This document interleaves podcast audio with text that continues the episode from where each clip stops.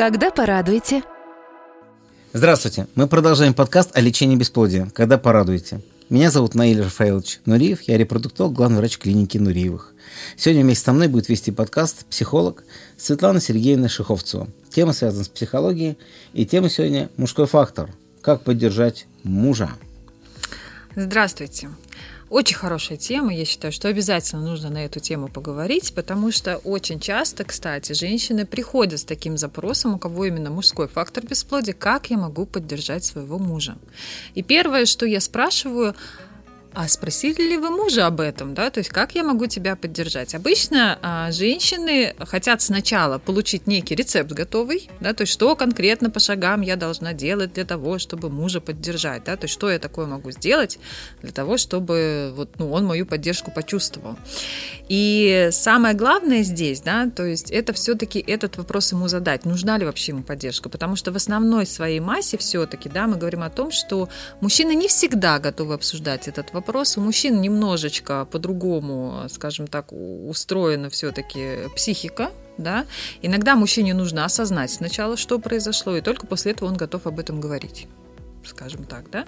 И вот когда он готов об этом говорить, то тогда, конечно же, уже важно спросить его, да, то есть а, какие у него сейчас переживания, то есть за что он переживает.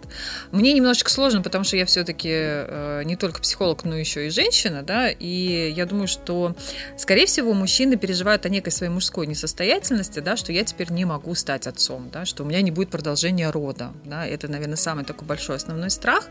А, наверное, э, следующий по градации это то, что а, жена может меня бросить, уйти от меня, соответственно, да, потому что если она очень сильно хочет ребенка, я ей не могу этого ребенка дать, да. И вот важно именно вот эти страхи своему мужу а, все-таки как-то м, опровергнуть да, что, во-первых, да, от того, что у нас сейчас есть вот такая проблема, есть разные способы лечения, да, то есть и э, здесь, я думаю, Нелли Фрейлч расскажет немножечко, да, и все-таки возможность стать отцом все-таки она есть, и что женщина не будет бросать мужчину только потому, что он не может дать ей ребенка. Да? Она может забеременеть от донора, но воспитывать этого ребенка, любить этого ребенка, она может именно, ну, хочет, вернее, только с этим мужчиной, да, только со своим мужем. То есть поддержать его. Ну и, конечно, а, прям вот отслеживать вот этот момент, что если он не готов к разговору, то ни в коем случае к нему не приставать. Ну, там, расскажи, расскажи, расскажи, расскажи, что же ты там чувствуешь, да, а просто быть рядом, поддерживать, да, безусловно, любить своего мужчину, да, а, каким-то образом э, давать ему поддержку, я не знаю какая, да, там это телесная какая-то поддержка или это просто забота домашняя и так далее. И когда он будет готов, э, можно об этом говорить. Либо предложить помощь, помощь специалиста. Да? То есть если ты не готов со мной об этом поговорить, то, может быть, имеет смысл сходить к психологу, например. Да? Значит, еще раз, Светлана Сергеевна, угу. то есть прежде чем э, поддерживать мужа, надо у него поинтересоваться, нужно ли оно ему? Конечно, конечно. Но потому что это ведь такой очень вопрос. Вот давайте так. Вот мы женщины, мы так устроены, uh-huh. да. Я думаю, что uh-huh. многие со мной согласятся, те, кто слушает наш подкаст, да. Мы очень нуждаемся в поддержке. То есть, когда у меня есть любимый человек, любимый мужчина, мне очень важно, чтобы я к нему пришла и сказала: слушай, у меня такая проблема, да. И я могу ему легко об этом рассказать. Да? То а есть, он выслушал, посочувствовал. Он выслушал, посочувствовал. Нам хочется, чтобы он в это вник, да. Uh-huh. То есть, если у нас очень там с ним хорошая близость, да, там uh-huh. хорошие близкие отношения, он меня погладил по голове, сказал: все будет хорошо, не переживай. У нас такая потребность есть. Мы очень легко это делаем, да. И мы почему-то думаем, что мужчины точно такие же. Но мужчины совершенно не точно такие же. Есть, конечно, мужчины, у которых тоже есть такая потребность, но я так думаю, исходя из своего опыта, что это все-таки какой-то небольшой процент мужчин. В основной своей массе мужчины привыкли справляться со своими проблемами как? Самостоятельно. Самостоятельно, да. И это такая тема, то есть когда тебе говорят, ты бесплоден, ну, это очень такая, я думаю, болезненная тема для мужчины, да, потому что мужское бесплодие э, стало рассматриваться как фактором, я так думаю, не очень, да, давно. То есть всегда как-то все-таки женщину в основном рассматривают, что женщина больше виновата. Почему так, да? Потому что именно а, мужское бесплодие стало рассматриваться не так давно, ну, насколько uh-huh. я это знаю, потому что все-таки виновницы в основном считали женщин. Вот когда не было исследований, нет, нет, например. Нет, нет. нет Значит, да? вообще слово виновница, мне слово вина уже не нравится. Ну, да, понятно, да, слово, да, да, да, это да. неправильно. Э, но э, врачи, профессионалы э, никогда не считали мужской фактор ничтожным, да?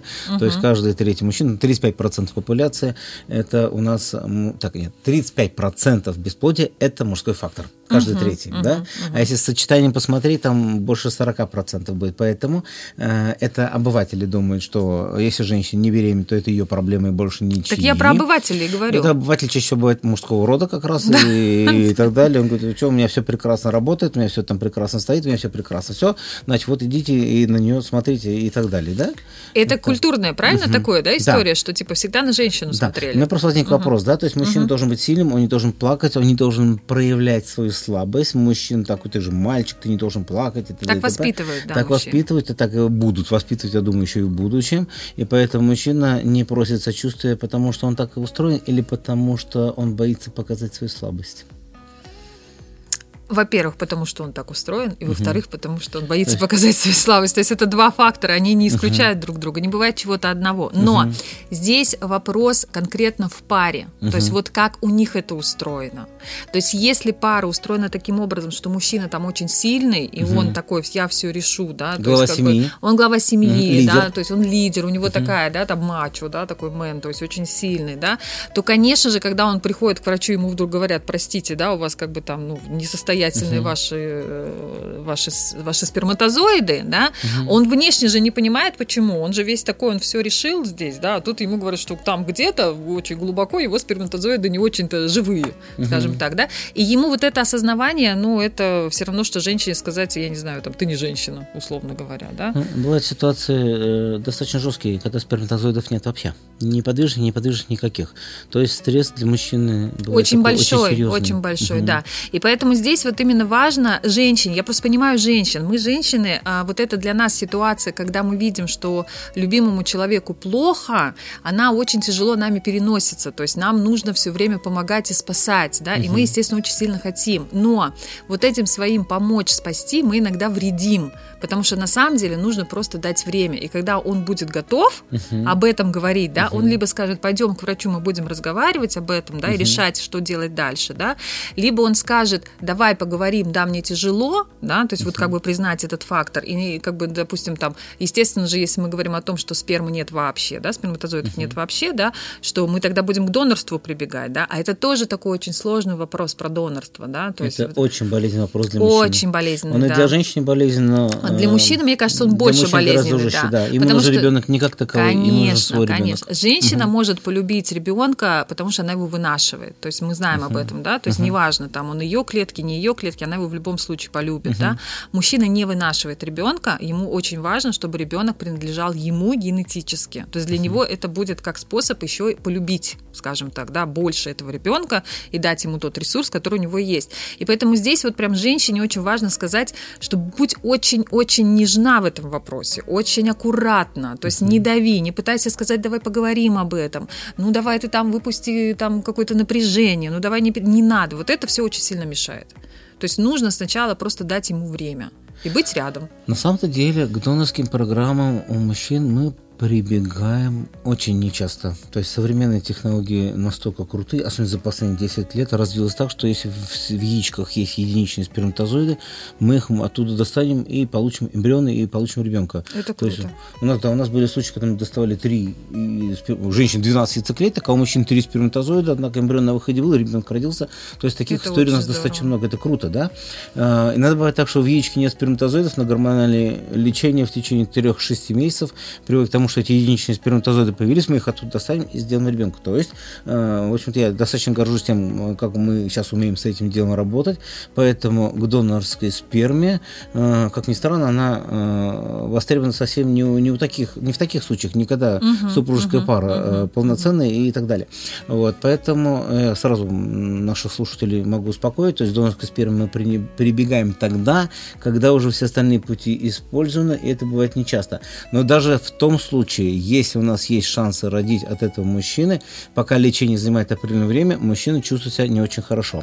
Итак, если я правильно понял, существует мужчина двух сортов. Они все сильные, они все лидеры, понятно. Но угу. один из них готов обсуждать, а другой не готов. Не готов. Так что делать с тем, кто не готов обсуждать? Тот, который готов обсуждать, с ним надо с ним пообщаться, понятно, поговорить, да, принципе, сказать, да. я угу. тебя никогда не брошу, я всегда буду с тобой рядом, пообниматься, угу. поцеловаться, постель и т.д. А если он не хочет?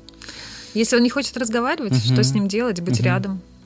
Это все, что женщина может сделать. Быть рядом и а, верить в то, что он на самом деле с этим справится. Он найдет способ. Демонстрировать свою любовь и веру. Да. Поддерживать его. Обязательно. Вкусно кормить, обнимать, гладить. Неужели для этого нужно обязательно, чтобы было бесплодие? Или... Нет, не обязательно. Это, ну, понимаете, мы как бы говорим о таких вещах, что, к сожалению, опять, мы сейчас будем, да, такое говорить немножечко про отношения. К сожалению, мы часто сталкиваемся с тем, и я, к сожалению, с этим сталкиваюсь, что когда а, ребенок это единственный способ спасти отношения к сожалению. То есть, что грустная у людей история. это очень грустная история, угу. и в этом случае мне жалко и пару, и ребенка, потому что он угу. не должен никакие отношения спасать. И, угу. к сожалению, есть истории, когда пара после очень долгого лечения бесплодия наконец-то рождает долгожданного ребенка, и пара распадается. Такое тоже бывает. бывает. Нередко, к сожалению. Да, к сожалению. Поэтому в идеале, конечно, мы говорим о том, что прежде чем мы вообще говорим о том, чтобы э, забеременеть, родить ребенка, мы смотрим смотрим честно друг на друга и задаем себе вопрос, насколько у нас внутри велик запас любви, терпения да, и нежности по отношению к партнеру для того, чтобы пройти через такой сложный путь, как бесплодие, рождение ребенка и воспитание. Ну, это уже такая очень большая тема, да, на которую можно бесконечно говорить. Поддерживать, быть рядом, любить, да, как бы говорить, что я рядом, и когда ты будешь готов, я готова поговорить. Если ты не будешь готов поговорить со мной, я тоже это приму, ты имеешь на это полное право. Да?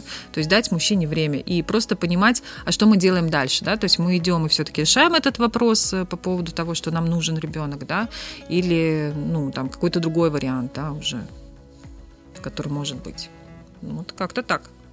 Теперь все становится понятно. Это был психолог Светлана Сергеевна Шиховцева. Я врач-репродуктолог Наиль Рафаэлович Нуриев.